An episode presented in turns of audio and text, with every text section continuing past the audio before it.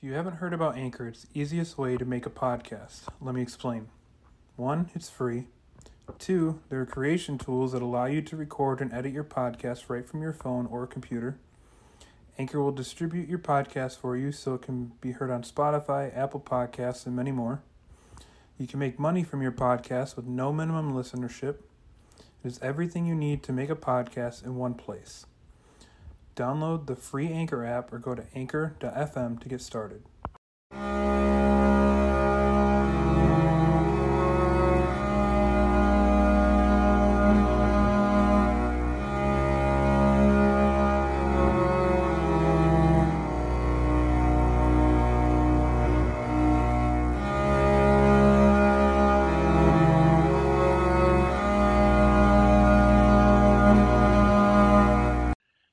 Welcome to episode one of the Little Shop of Murders podcast. I am your host, Mike. Um, you ever have an outfit that you just want to wear all the time, but there's never a good occasion for it? You might even kill to be able to wear it. Well, that brings us to uh, Mary McKnight. She had an outfit that she just loved that she would just kill to be able to wear. Uh, Mary McKnight uh, was the oldest daughter of Canadian immigrants Isaiah Murphy and Sarah Timmons. She was born in Canada in 1857. At 13 years old, Mary and her parents crossed over to the U.S. and settled into Alpena County, where her father worked at a local sawmill until he purchased a plot of land in Kalkaska County. As a teenager around the age of 14, Mary left home. It is thought that she had left to help the family make ends meet and moved into the boarding house of William and Sophronia Leach in Alpena. She worked as a domestic servant, doing laundry for other boarders who worked at the sawmill. It is believed that she learned about medicine and being a midwife from another resident of the boarding house, Dr. Louis Surgrass. Mary caught the eye of a local painter, James D. Ambrose, and at 19, on April 19, 1876, they were married. They lost three children at birth and later have had two other children, Minnie and May. In 1882, while visiting her grandmother in Monroe, Michigan, about 300 miles south of Alpena, Minnie caught diphtheria. Mary was sick at the time, so John went south to Monroe, but by the time he'd arrived, Minnie had died. So that's child number four. In 1884, Mary and her daughter May, who was two years old at the time, traveled to Saginaw to visit some old friends of Mary's. While on the train, they both became sick and were taken to the hospital, where Mary made a full recovery, but May Ambrose did not also pass away from diphtheria like her sister Minnie. Later in 1887, James Ambrose became ill and died. According to eyewitnesses, he spent his last moments thrashing in agony, his limbs twitching in erratic convulsions. Mary ended up receiving $2,000 from James's life insurance policy, and that's about $57,000 in today's money. Mary, being widowed and alone, moved in with her late husband's business partner, James Ernest McKnight, and his wife. In July of 1887, James's wife became ill, suffering from an onset of convulsions or seizures. James's sister-in-law, Gib Teeple, had rushed to Alpena with her husband. Gib left her baby in the care of Mary so she could stay by her sister's bedside, but no amount of nursing helped. Mrs. McKnight died the night her sister and her family arrived. The next day, baby Teeple also got sick, suffering from convulsions, and she also died. Some time later, Mary moved to Saginaw to live with her sister Margaret Chalker. James McKnight, who is now also a widower, had fallen for Mary and the two planned on being married. After the wedding, Mary moved back to Alpena with James. She would occasionally visit her sister back in Monroe. During one of those visits, her 13 year old niece, Eliza Chalker, became sick after tea with her Aunt Mary. Witnesses saw Eliza had suffered from convulsions. Her limbs jerked and she foamed at the mouth before dying on May 3, 1892. The doctor, Dr. Woodsworth, considered her death the result of congestive grippe. Less than a year later, Mary again went to visit her sister, Margaret. On February 18, 1893, Mary's 18 year old sister, Mary Murphy, traveled to Saginaw to visit her fiance. And then, while having tea with her Aunt Mary and Margaret describing her betrothed, they were giggling and making wedding plans when Sarah's body began to twitch and convulse. The women called Dr. Woodworth. who prescribed a mustard bath, but that did not help. Four and a half hours after the twitching started, Sarah died. In 1894, Mary and James McKnight moved to Grayling to a farm James had purchased. For four years there wasn't any mysterious deaths around Mary, but that would change in 1898. And on November 12, 1898, James became ill after eating a dinner Mary had sent to him while he worked in the fields. The physician, Dr. Layton, said that when he arrived, James was on his deathbed. The symptoms Dr. Layton saw were that James's torso was bent backward like a bow, and his arms and legs jerked, and his throat had become partially paralyzed. Two days later James's condition started to improve when he was sitting up in bed and smoking a pipe and laughed about his brush with death. Layton believed James would survive and return to town. That same night, James relapsed and died. Mary told the doctor that James's relapse happened so quickly that she didn't have time to call for help. Dr. Layton listed the immediate cause of death as exhaustion brought on by paralysis. Mary received another $2,000 from her second husband's life insurance. So now she's up over $100,000 in life insurance. In 1900, Mary received word that an old friend named Mrs. Mackenzie from Saginaw had died after surgery and her grandmother, Mrs. Schreberger, became sick with grief.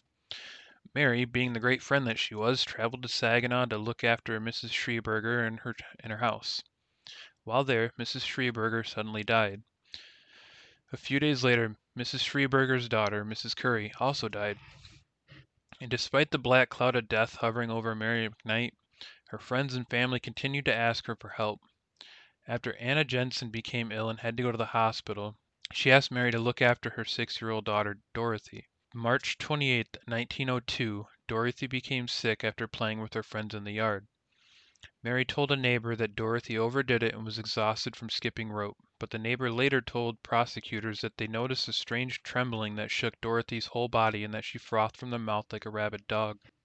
Later around 4 p.m., the local physician, Stanley Inslee, arrived. On Dorothy's death certificate, he stated that she died suddenly after fainting. For the cause of death, he wrote, Don't know, and listed overexertion, skipping rope as a contributing factor. Yes, this doctor actually put don't know for the cause of death. In the winter of 1903, Mary moved to her mother's house in Springfield Township, where her, where her brother, his wife Gertrude, and their daughter Ruth lived, while finishing up on their home on a nearby parcel of land. On April 20th, Gertrude went to work on the new house and left Ruth in the care of Mary. Mary tucked Ruth in her crib for a nap. When she checked on her later, she found that her skin was a baby blue color and she wasn't moving. She'd apparently become tangled in the soft bed linen and died. Gertrude returned around lunchtime, and when Mary told her about Ruth, she became hysterical, pacing back and forth and screaming. After Sarah and Mary calmed Gertrude, John went to Fife Lake to purchase a coffin from the undertaker, Willis Brower. While John was gone, Gertrude became ill and complained of a neck ache and shivers.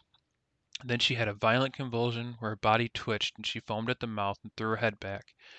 The convulsions lasted a few minutes before her body appeared to relax with her hands opening and dropping to her sides. Then Gertrude's body began to twitch again she suffered from several more convulsions before she stopped moving. She passed within 20 minutes of the first episode and only an hour after her daughter. Ruth and Gertrude Murphy shared a funeral and a coffin. Less than two weeks later, on May 2, 1903, around 9 p.m., Sarah Murphy went to a family friend, Joe Battenfield's, frantic and winded. She explained that John was experiencing convulsions and crippling pain that left him prostrate in bed. Sarah feared John was the next victim of the curse that haunted the Murphy family.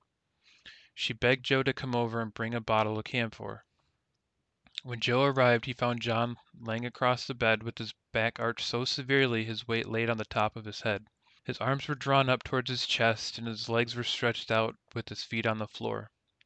John pulled the bottle of camphor from his pocket and asked Mary to give John some salt. She grabbed a salt tablet out of a dish at the foot of the bed and gave it to John. John appeared to relax. Joe opened the camphor and placed it in front of John's nose. It's no good, Joe, I'm dying, said John. Then he started convulsing violently. Hold me down, John screamed. My feet will come right up. Joe braced his knee against John's. After a few seconds the convulsions stopped, his face relaxed, and Joe could tell that John had died. After Mary realized John was gone, she started to sob. Later that night, Joe and Mary prepared John's body for a traditional Irish wake. Mary bathed her brother, and she and Joe dressed John in his Sunday's best, which was a struggle because John was stiff as a board. Dr. S. E. Neihardt later listed John's cause of death as an asthma attack. John Murphy was buried three days later at the Springfield Cemetery beside Gertrude and Ruth. Joe Battenfield missed the funeral because Dr. Neihardt placed Joe in quarantine in fear of the possibility of a contagious and lethal disease. The sympathetic and kind folks of Springfield Township felt that three deaths in a little more than a week was more than a family should have to bear. So did a suspicious Grand Traverse County prosecutor E.C. Smith, who ordered John's body be exhumed and sent the dead man's organs to Ann Arbor for analysis. A week later the report came back. The strychnine found in John's stomach would have killed ten men. Smith then launched a thorough investigation into Mary Murphy's past and compiled an, an appalling report. James Ambrose, Mary's first husband, died in agony, his limbs twitching convulsively. Mrs. McKnight, the first wife of Mary's second husband Ernest, died in Alpena in July 1887 after experiencing severe convulsions while under Mary's care. Two days after Mrs. McKnight's death, Mary's niece, baby Teeple, also died of convulsions while under Mary's care. In Grayling, after drinking tea with Mary in May 1892, Eliza Chalker, another niece, foamed at the mouth and died. Nine months later, also in Grayling, Sarah Murphy, Mary's sister, died also after drinking tea with Mary. Ernest McKnight, Mary's second husband, drove his wagon to cut some hay, and shortly after eating a lunch prepared by Mary became violently ill, but made it home. By the next morning he had recovered but by that night, Mary reported, he died in his sleep. 1896, Mrs. Carey, a relative of Mary's, mysteriously died. Dorothy Jensen, a child in the care of Mary, died on Good Friday, 1902, after uncontrollably twitching and foaming at the mouth. Prosecutor Smith added the names of John, Gertrude, and baby Murphy to the horrifying report and continued his investigation.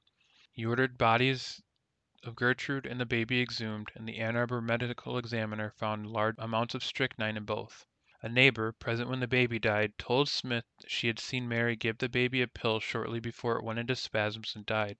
Shortly after that, according to the same witness, Mary gave Gertrude a pill for her nerves, and Gertrude immediately fell to the floor, her limbs twitching horribly until she died.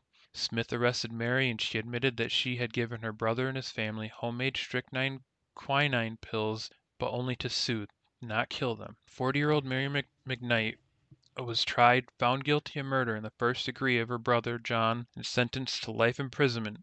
She spent 18 years in the Detroit House of Corrections before being paroled. And it is also said that her motive was just she wanted to be able to wear her funeral outfit. I do want to put a shout out to Tobin Buhk.